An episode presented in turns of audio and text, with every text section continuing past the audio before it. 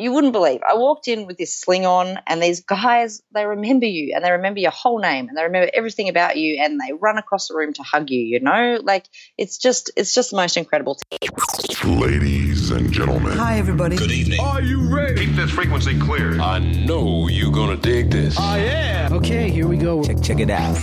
You're listening to the Martial Arts Media Podcast, where you, the martial arts school owner, gets insider tips and secrets from leading experts to help you build a more profitable martial arts business. Now, here's your host, the founder of Martial Arts Media dot com, y'all know the name. George Faree.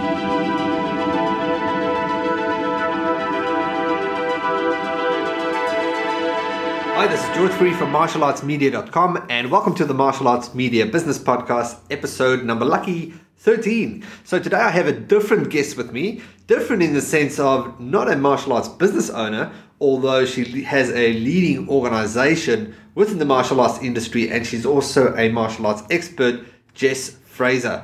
And once again, I the attempt was to go one angle, and the conversation really evolved into some deep elements, and there's some real gold there for you as a martial arts business owner. The reason why I wanted to interview Jess is she's quite the jet setter. She travels all over the world. I follow on, been following her on social media for a while, and if she's not in New York, she is in Canada, she is around America, Las Vegas, she is in Bali, she's in Melbourne. So she's truly living the martial arts lifestyle of just being passionate about training and learning, and also have a great organization, Australian Girls and Gi, which we're going to talk more about. So first up, some news and what's been happening. So you might have seen posts around, depending on when you're listening to this, of course, about a survey that we've been running at martial arts media dot com forward slash survey. And it's all about discovering what it is you as the martial arts business owner needs, are struggling with, your pain points, and what the obstacles are that we can find out where things are going wrong, what do you need help with, that we can interview better guests, and of course that we can deliver better content and better solutions. And the result of that is putting together a web class that is going to be invaluable by the way it's going now. And, and I'm not saying that to toot my own horn here. It's, it's, it's shaping up to be a, a very valuable piece of information that I'm going to give away for free, that most people would pay... would be charging a lot of money for. That's just from comparing to what the information that is that is floating around the internet at the moment and what people are being told to do with marketing their martial arts school. I can tell you it will it could be a good game changer for you. And that's not me to hype up the the training. Um, it's it's truly a decade's worth of experience and other people's experience that is going into this. So I'm really looking forward to releasing that. So um, depending on when you're listening to this, we'll keep the survey going, because uh, no matter when you are listening to this, we'll we'll keep it we'll keep it running so that we can keep adjusting our approach and keep interviewing more guests and keep optimizing the delivery of our content, which is what you would probably have seen with these solo solo type shows coming out and solo videos. It's all based on the feedback that I'm getting through this survey. So thank you for that if you have completed it. If you haven't, it's at martial arts media dot com forward slash survey. It'll take you about two minutes. Much appreciated if you can do that for us. If you're enjoying the show and you would like to leave us a review, we would much appreciate it. It truly helps us in the rankings.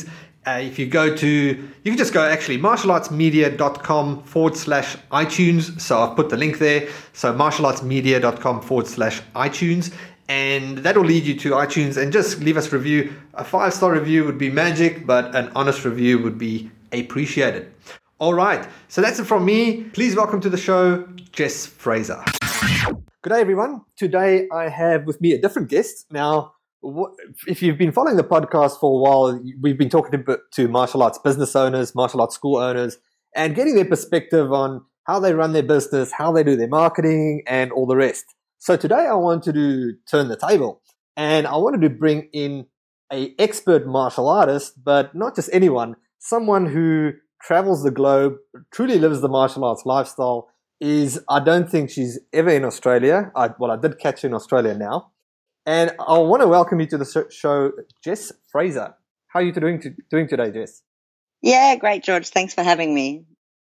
All right, cool. So a bit of an intro, but First and foremost, from your side, who is Jess Fraser? Um, that's a big question, isn't it? um, but I guess for the purposes of today, the easiest answer is I am um, a black belt. I have recently received my black belt from um, my coach, Justin Seidle, who is based out of Bali M M A.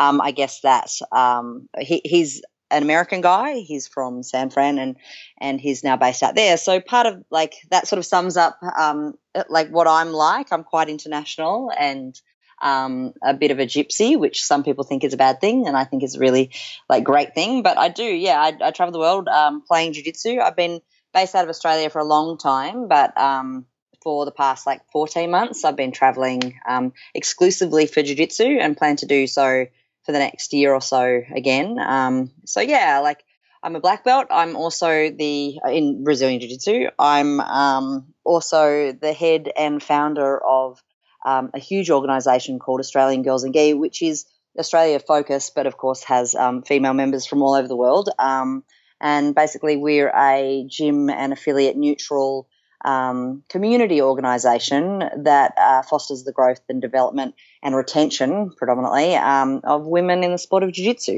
So that's kind of been my greatest achievement in life, both of those two things, and I'm, I'm, I'm living a life based around them, yeah. All right, awesome. So I'll be definitely going to expand on the on the girls and gi, um, mm. but but for now, just a, a, a bit more so, just about just sort of your martial arts career. So you do travel a lot. So I take it there's a lot of competitions involved and tournaments. Yes, well, there was. Like I started competing very early on. I think um, ten months into my journey, I was doing the A D C C trials and, and came second in that.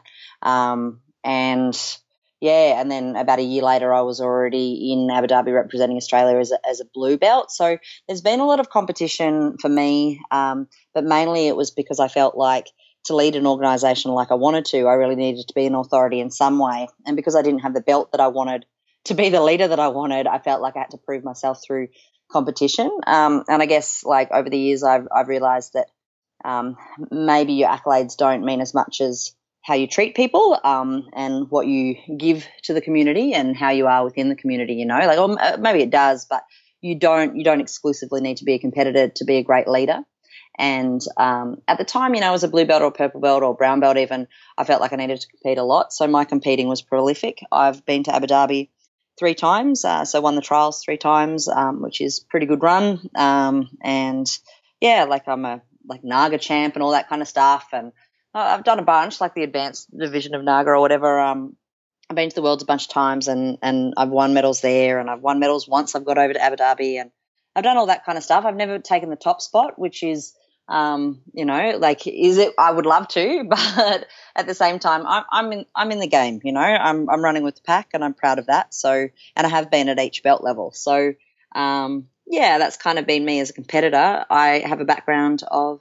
I came from a background of teaching Krav Maga. I was an instructor in that for a long time, and before that I was a yoga instructor. So my life for the past, uh, I guess, thirteen years has been quite physical, and the last ten years has been in um, self-defense and, and martial arts as, as a whole, yeah. Okay, I, I find it interesting that you, that you say that you had this bigger vision all along, and that you felt that doing all these achievements in martial arts was what's going to allow you to to to be recognized as that leader. And it, is it? I, am I right in saying you, so you didn't really felt like you could be the leader that you are with your organization based on your martial arts credentials? Yeah, I felt like um, though it was maybe it was just a, a personal um, perception, um, but I definitely felt like sort of. I mean, in Australia, I'm the I'm the twelfth female to earn her black belt in Australia. So, you know, like we couldn't even fill a bus, you know, like there's not many of us, and, and there's not many brown belt women. So it's really quite new in Australia to have a female black belt at, at the table, as it were, you know, like there is so many um, male black belts here. The community is actually really strong and really large, um, but as far as females, not so much. So um, I sort of felt a bit of a but who are you and sort of a but who do you think you are to start this organisation that was a bit challenging for, for some of the old school guys, and I say guys because I mean the guys. It wasn't the women that were stopping me from doing it. So there was a lot of um, pushback about um, creating an organization that was about breaking down the walls of um, cross-training, you know, and, and really bringing women together to train. Now, I had to. Like, it's not like Australian Girls and Gi was aimed to, like, only be like, oh, we're all about unity and all gyms should come together. The fact of the matter is there was just only one female at each gym. So if we wanted to train with other females, we just simply, like, it was just, you know, out of necessity. So um, that kind of cross-training and, like, all welcome policy, it's not that I was ever going to exclude anyone, but we desperately needed the coaches that were men to give us the green light on that, you know, like, it's only just now in the last, like, year or so that uh, female coaches are emerging in Australia of higher rank.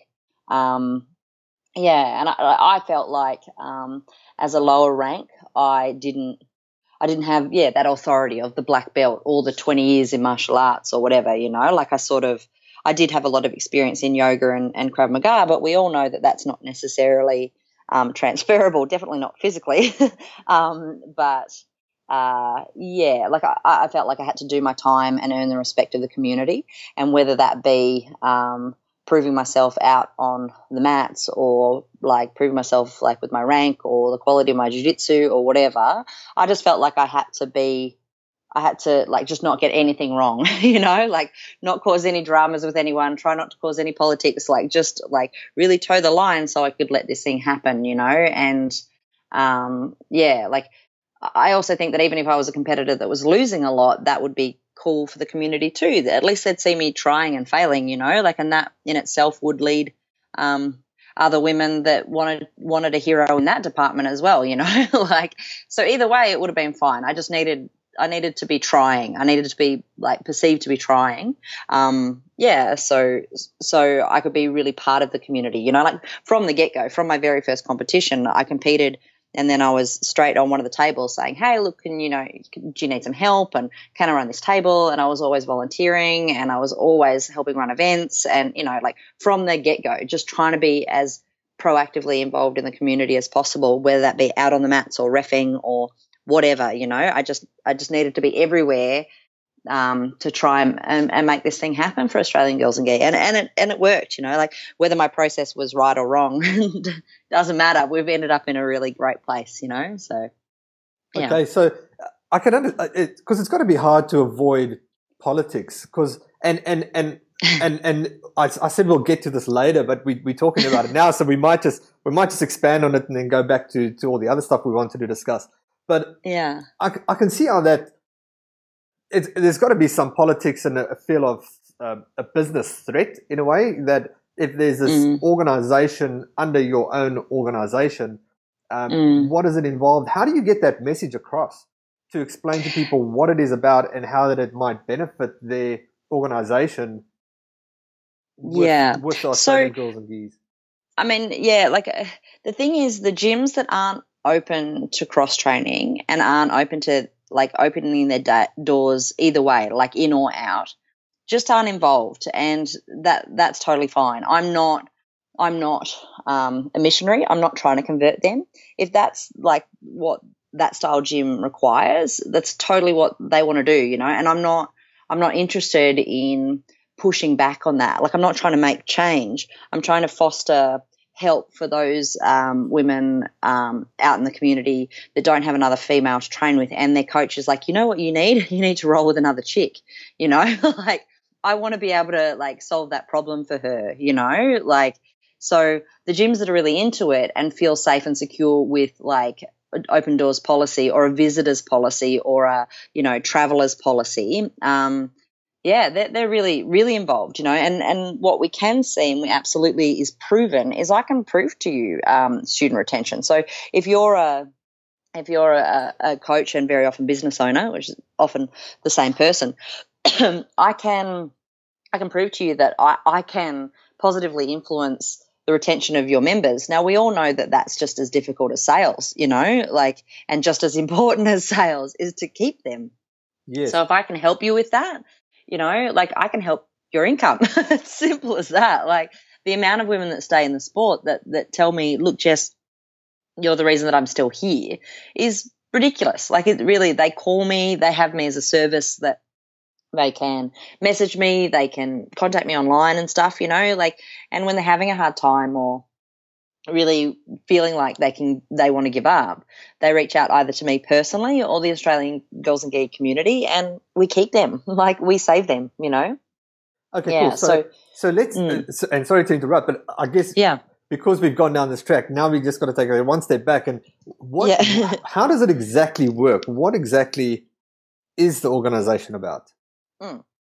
So what it is, uh, predominantly, um, like my day-to-day is um, an online forum that's very heavily mod- moderated um, on Facebook. So we have a public page that people, um, like fans and mainly like male teammates and stuff, and fans of female jiu-jitsu and that kind of thing, um, they follow that and they can see our events coming up and, you know, like see the photos and the, like what we're just getting done on the public page. And then that sort of filters down. There's a second tier of the thing, and it's um, the members, and the members are all in a closed group. Um, it's just one of those group forums on on Facebook. Each person that sends me a request gets a relatively large letter of terms and conditions as a response when they, they send that request through.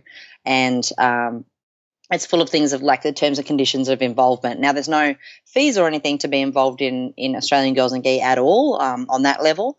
Um, but we do ask, you know, like I do kind of really list um, what I require out of members, and that is like a politics-free, no bitching, no reporting to your you know, your coach, like that you rolled with some girl and her arm bars are bad or whatever. There's there's none of that. We're, we're, we're to be a unified group to lift each other up uh, as a whole, you know, like, and the, the group is used for like discussion and not defamation. So like um, the, the girls can like use the group online to discuss problems that they might be having with, say, a teammate or a technique or, or whatever it is, you know, like it's kind of like the conversation that most guys would have on the mat after the training session or in the change room after the training session, you know, like a lot of that um, when you're the only chick in the mat on the mat or the only chick in the change room, you miss out on a lot of that conversation, or perhaps you're not being invited to the meal after training or whatever. So we provide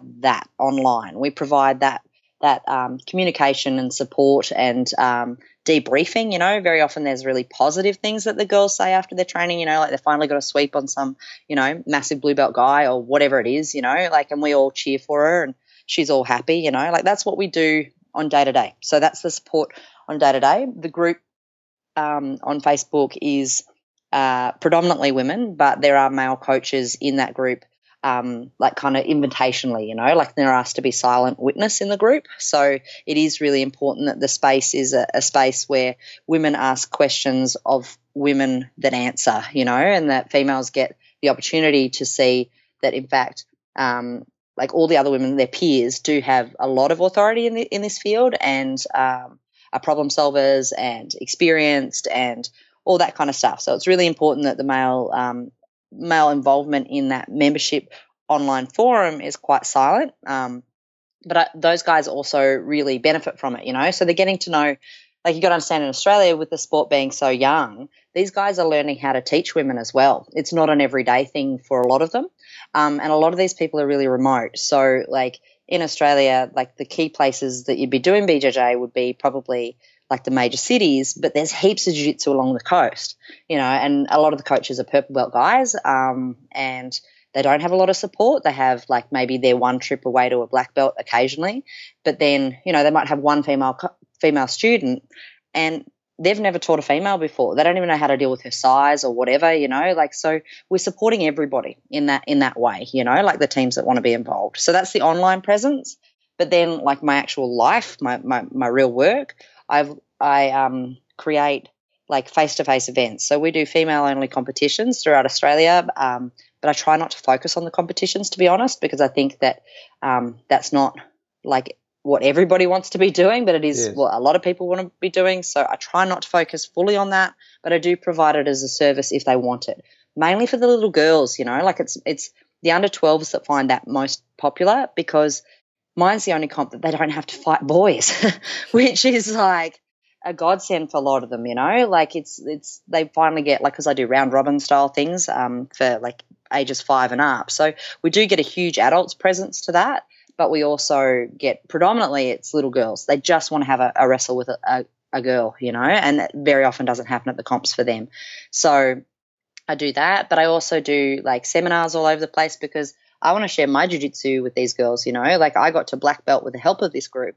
So I want to share my black belt with them, you know, and that's really important to me. I also like travel Australia doing events so that every single woman gets to roll with a female black belt. Like I give my body to that, you know, like I really, I really want them to know what they're gunning for. And to that end, I try to stay really good at this sport. So what they're gunning for is a really high quality, and it's really important to me um, that, that that's what they see, and that's setting the bar, you know, like, so I, I spent a lot of time and money um, cruising Australia trying to get that to happen. Um, and then I do also run camps, and they're like they're awesome. The camp in Melbourne, which is coming up in January, um, and is I think we've got like maybe twenty-five tickets left. Um, that camp in January is huge. It's four days. It's like I think it's six instructors, five assistant instructors. Um, it's non-stop jiu-jitsu and socializing, and it's like all accommodation included. It's um, all meals included. It's out in a bush setting, and there's canoeing and pools, and it's just the best thing ever. So that's like the big, the big thing that I spend most of my year working on. Um, and also I do camps in Bali. So I've got one coming up starting on the twenty-first with Luana. Um, and I always say her, her last name wrong, but our, our Alzujia, Luana, you know, Hall of Famer Luana. Everybody knows Luana. She won A D C C three times, you know, like, so I'm doing a camp with her, which is, um, a quite a different style camp, and that's coming up in Bali. Um, yeah. So like I said, the twenty-first of November to the twenty-fifth, and that's like a total D I Y thing. So you do your own accommodation, your own food. You just meet us at the gym each day, and yeah, so that's that's what I do. Is I cool. like I make it happen for the girls, you know. Awesome. So mm. so, I'm, and I'm gonna we're gonna go back to this one more time, but but I want to stop at the at Bali quickly because I've yeah. I've been following you around social media, and I, I see you you travel a lot. I mean, a lot. you you yeah. you pretty much live in Bali almost. I think I saw you at in in New York as well around yeah. the States. I think there was a time you were in San Francisco or Canada. I can't remember yeah. which one. Yeah. um, so so all, all over the place. Now, with all this traveling, I mean, what is what is the biggest benefit that you're getting? What is the biggest learning experience that you're getting from traveling and training at all these different locations? Um, so the biggest thing that I learned um, this past year, because what I did is I was a brown belt when I left Australia, and I really felt, again, that I had to prove myself um, a little through – competition, which, you know, the biggest lesson is for me, obviously, that I don't. um, but I uh, I went on a big journey, you know, like I, I kind of packed up my life and and and left my my lovely boyfriend and left um, my job and my house and everything, and sold everything to go on this big mission to do a lot of competitions. So I had a lot booked, like, you know, Worlds and Pan Ams and, and all the Nagas and Chicago Opens and everything you could possibly think of. Um, yeah, Abu Dhabi, everything paid for, booked, everything. And I went on the journey, and I started, I sort of started in Bali um, and really, you know, worked out that, like, that was my team, and that Justin and I really worked very well together. Um and that we would continue to, whether it was remotely or not. Like, he's a really great coach from a distance as well, so he's such a great mentor to me, and he's always, like, challenging me and, and you know, asking a lot um, of me technically, and so he really has expanded my jiu-jitsu. Um, and so I started there, and then I came back to run that camp at the beginning of the year um, in January, and then I jet-set it again and, and went to Hawaii, and Hawaii was amazing, and you know, I was kind of unsure and, and not not really knowing what I was doing. I was sort of being a bit like Pokemon. I was like like finding them and fighting them, you know. Like I was just like cruising around, like trying to get to every gym possible in the world and just roll with everyone. I just wanted to feel what other people are doing and like see how they're like staying inspired and stuff, because I was feeling a bit stagnant in Melbourne when when I'd like decided to leave everything behind, you know. So um yeah, I like I was just sort of on a mission, and at the time I was preparing to compete. Uh, I got to um, Vegas, and I hurt myself uh, pretty badly pretty quickly. Um, so I ruptured my bicep. I did a, a pretty like major uh, labrum tear on my left shoulder, and and like uh, ruptured the bicep on my left arm. And so I was out of action for a long while and had to find a way to uh, come to terms with that, um, that I'd packed up my whole life to travel for jiu-jitsu and was sidelined like in the first like two weeks, you know. Wow. So um yeah, like, uh, and then within four months, like the, the rupture, the, the bicep fully ruptured, and it was a weird thing, you know, like it, it was kind of hanging on apparently by a thread. And on the Thursday, I fully ruptured it.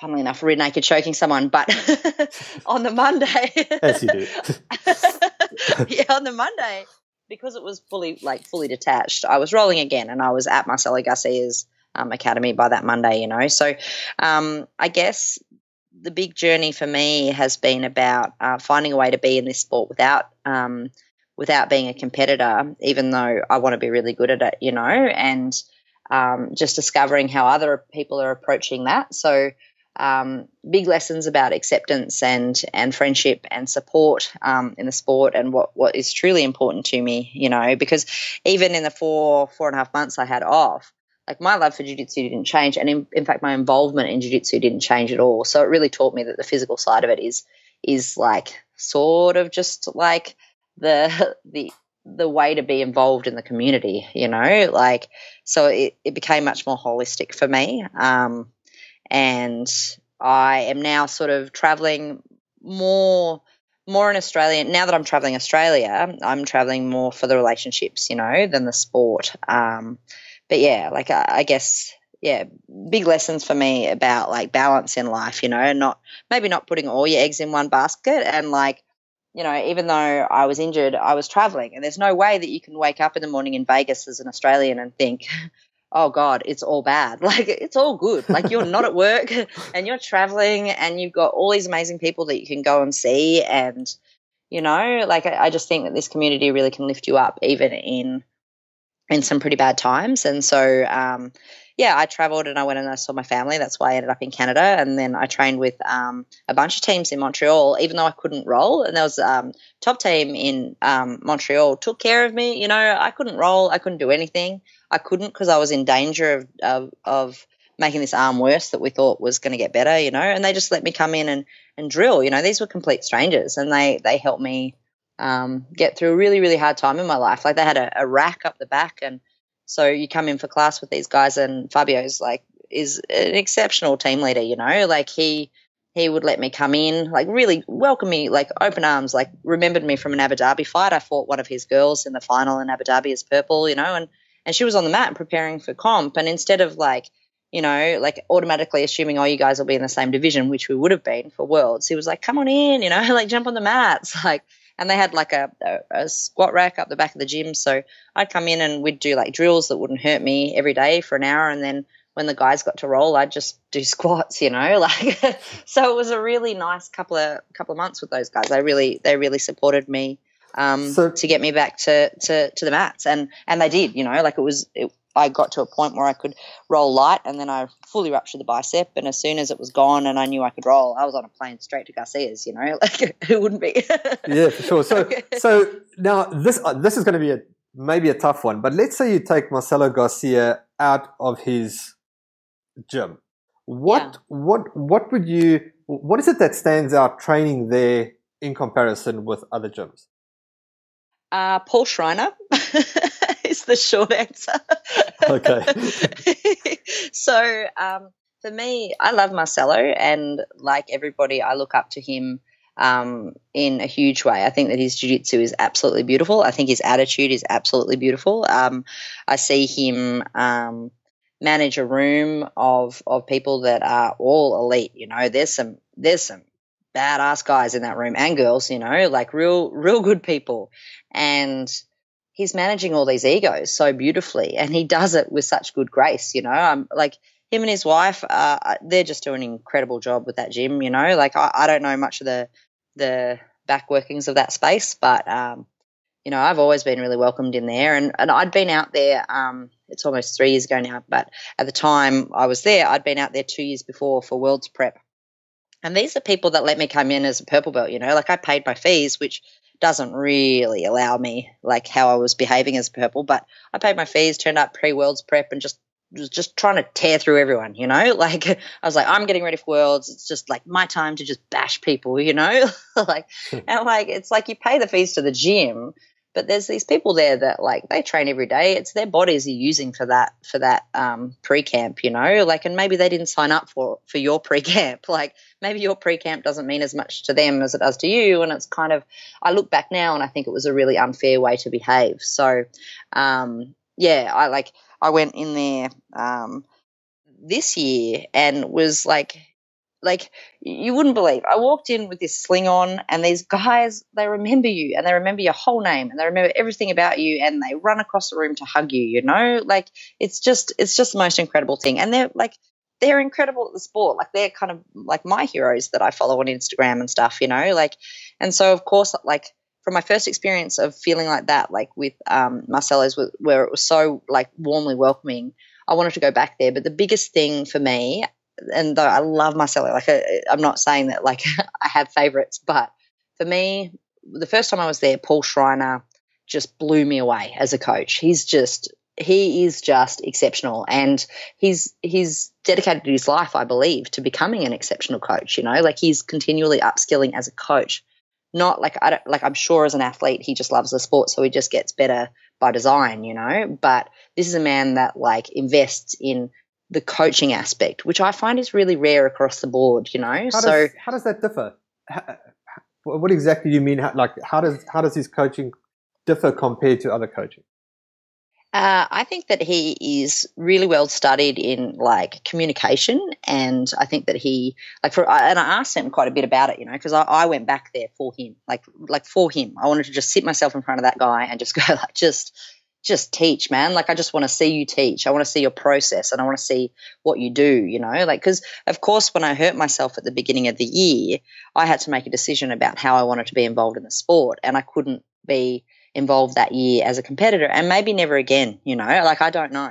I'm thirty-seven and I'm broken. Like maybe this is why people quit competing, you know, like and that's something to come to terms with. But like as far as like my interest and, and what I learned was like I don't want to like just be an exceptional athlete. I want to be an ex- exceptional leader and coach. And I don't think that just comes from being good at a sport.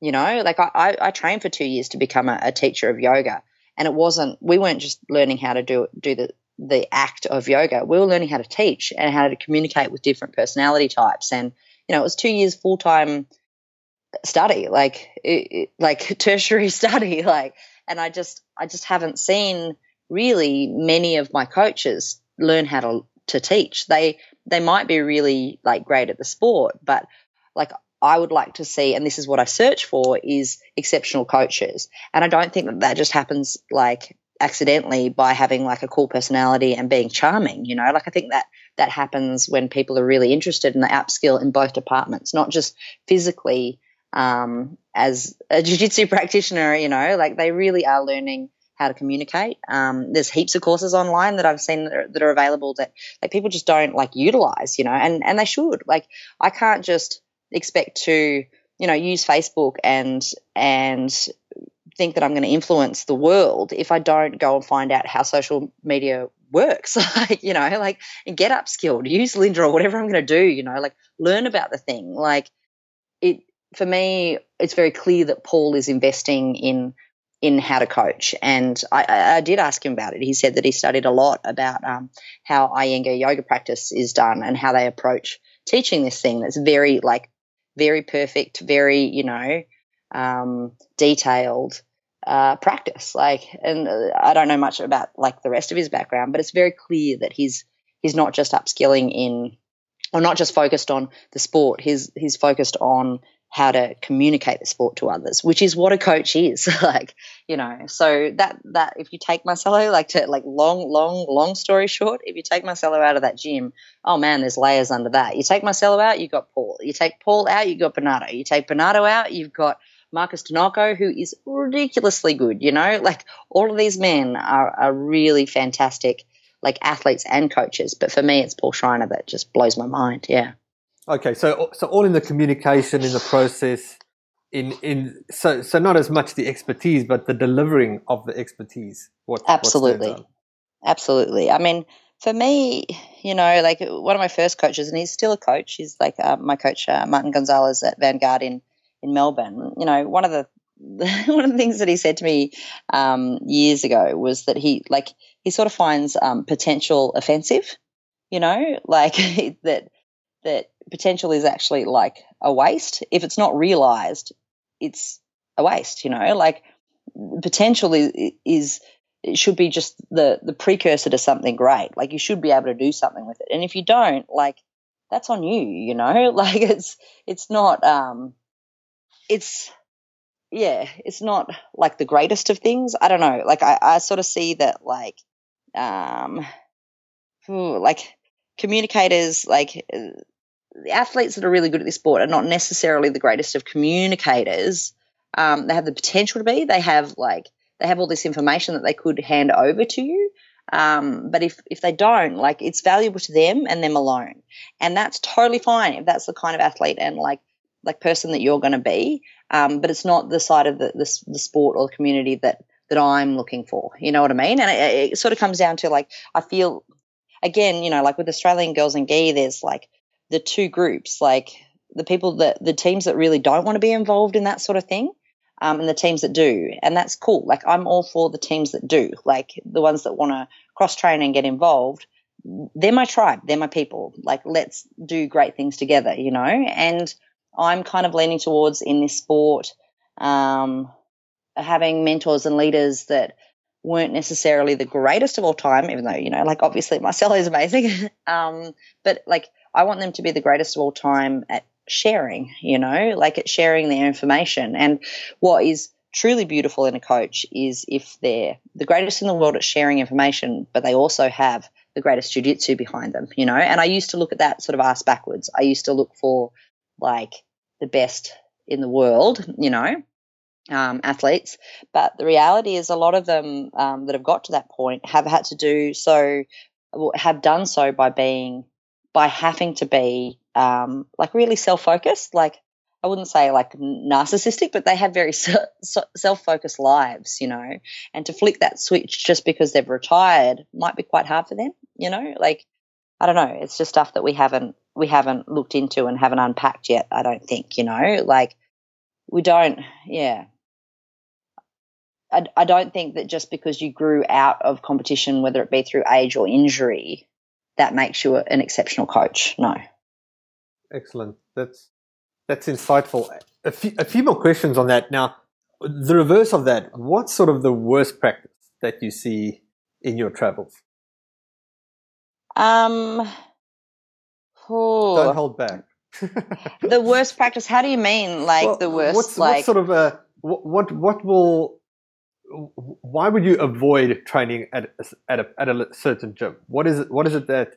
What is it that you? Is, is there sort of a commonality that you see around the world, and whether it's in New York or Bali or, or anywhere, that you feel is just it's it's not acceptable. It's not it's not a place that you would train uh, for that reason.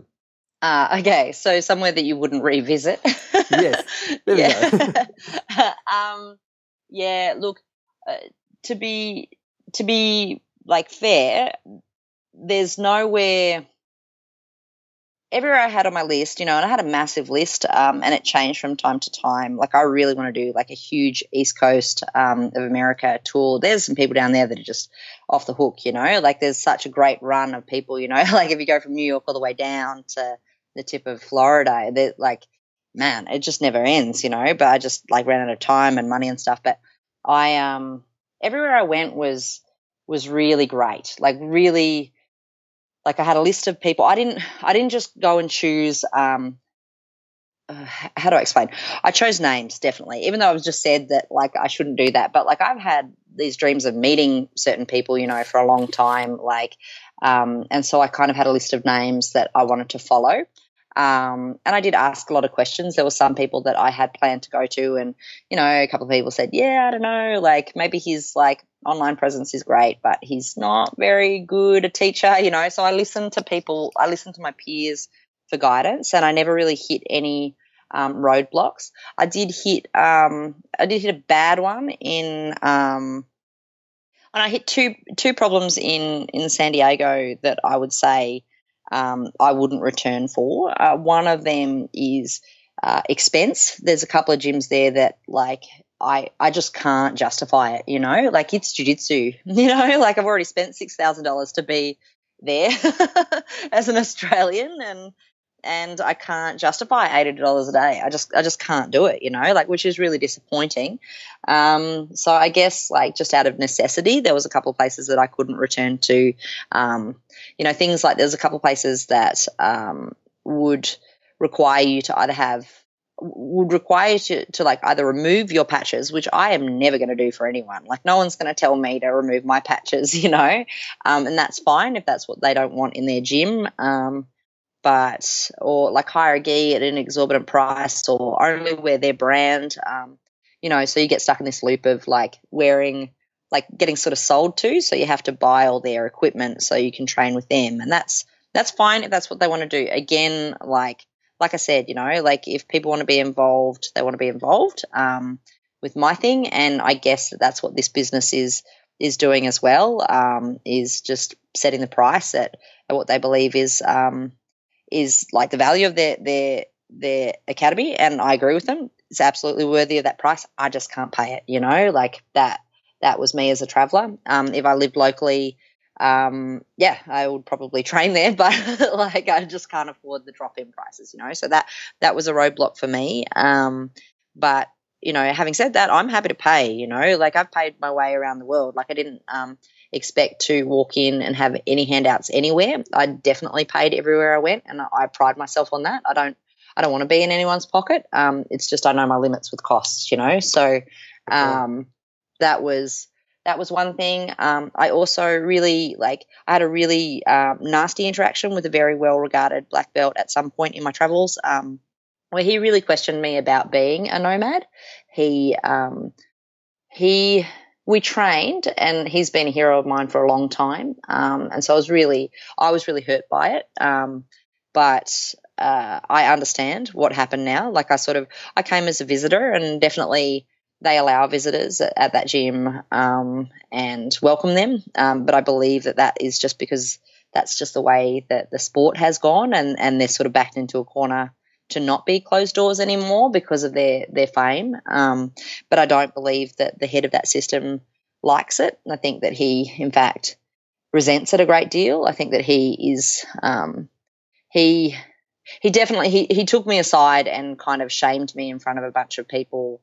For like being a gypsy, for having more than one team patch on my back, for like being on the road, for like like a whole bunch of stuff. Kind of said to me, um, look, I can tell in your jiu-jitsu, I can tell by the way that you feel when you play jiu-jitsu that you've either never had a master or never let anyone be your master, you know, like really kind of domineering, quite like intimidating, wow. Very upsetting conversation where he – tried to question everything about me, and that's fine. That's cool. I know self-defense. Like, and I mean that on a, like an emotional level, you know, like, so I just was like, oh, okay, cool. Like, that's really interesting. Thanks for that. And, and just left, you know, like that's, that's fine. But that I found um, quite alarming. Um, and now that I've been through it, I, I find it like that was, you know, you asked me earlier about, um, the big lessons for the, the trip, and and I really like I really thought on that one for a long time because I really loved him. Like I, you know, had all his books and and I, I really loved him, and it was very evident that women on the mat were challenging for him, and um, my presence as a, like a kind of yeah he like he called me a gypsy as if it was an insult, and um, you know, like all that kind of stuff. And then my my beautiful coach in Bali, Justin, um, when we spoke, and I was like, you know, I had uh, I, I've never mentioned who the person was, but we spoke, and um, I said I had a kind of hard encounter, you know, and I spoke about a couple of things, and he was like, yeah, but you're a gypsy, like it's the best thing, you know, like. And so I had these two men calling me a gypsy. One thought it was beautiful, and one thought it was horrifying. Exactly. So it's, it's, it's, more it's quite interesting.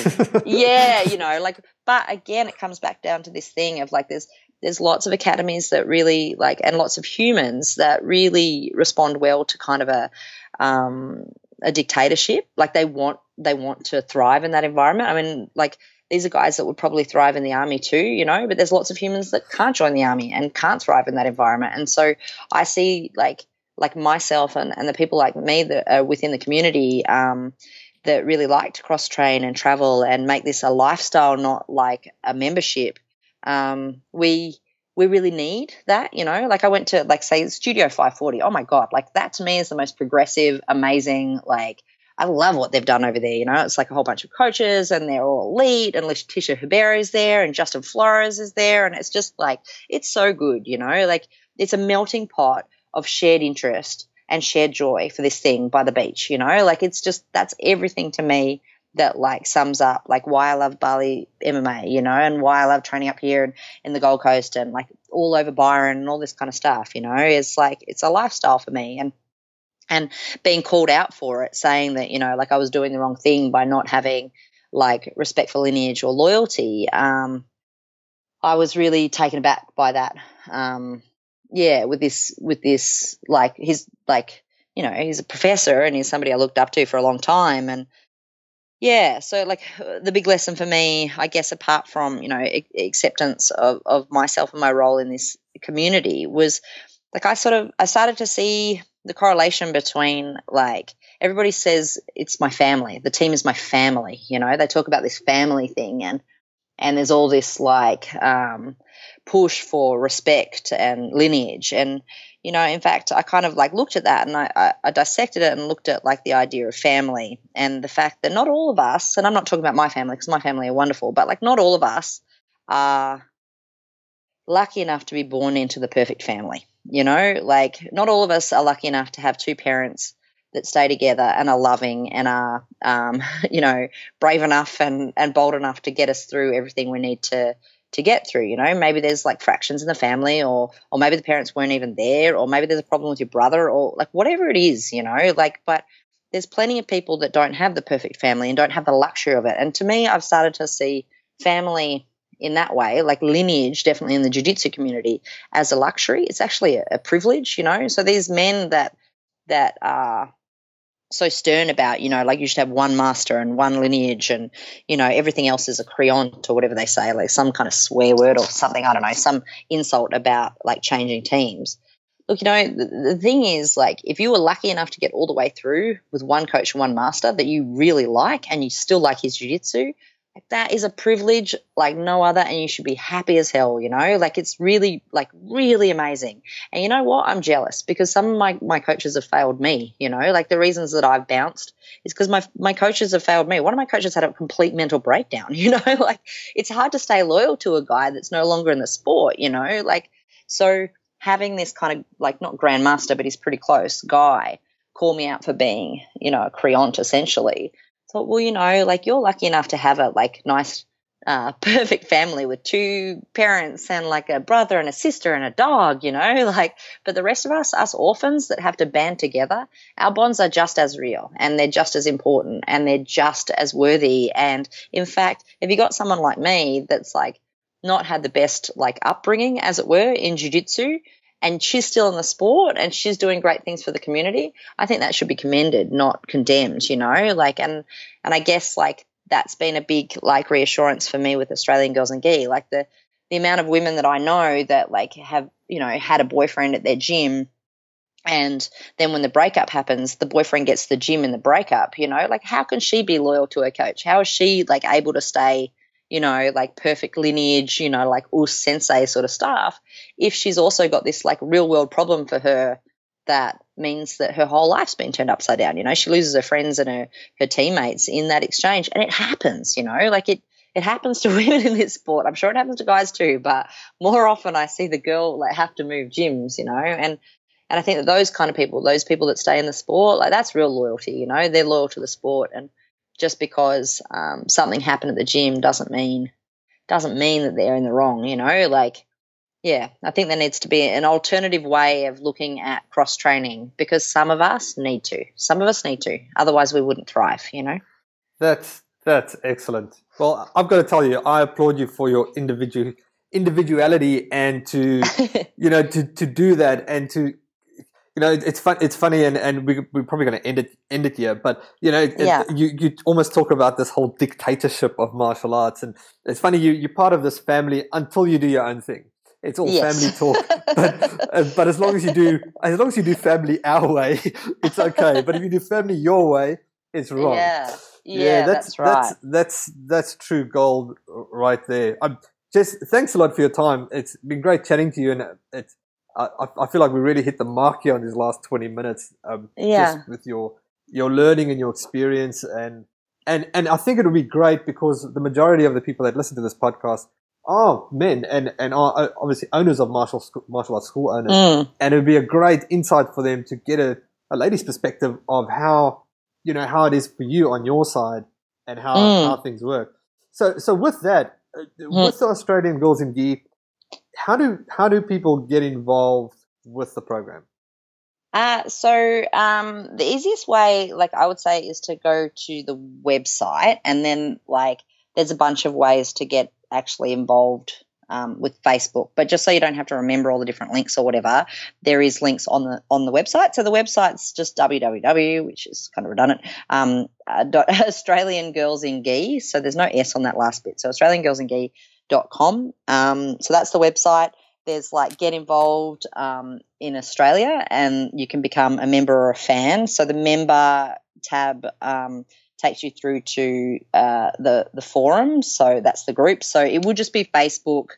Um, dot com backslash groups backslash Australian Girls and Gi. So if you sort of do Australian Girls and Gi of any formation on um, on Facebook, you'll find us. Um, the but. It's important to note that there is two different groups on, well, different areas online in Facebook. So there's the public page, and you'll you'll pretty clearly, like straight away, you'll find that that's the public page because there's no discussion going on. That's just like where we're putting all of our updates so the world even knows we exist, because otherwise if we're in this closed group forum, you guys don't get to see it. So the closed group forum is in that way for a function. We're keeping the girls protected. You've got to understand that like the first – words like Australian girls, people like searching that group are not always like desirable, you know, like I'm glad they're a fan of our work, but they're, they're not the same kind of fans we want, you know. So yeah. I had to make it a secret group to protect um, the women in there. And there's a lot of women in there that, you know, like uh, raise things that they don't want public to see. And we're, we're dealing with a lot of like,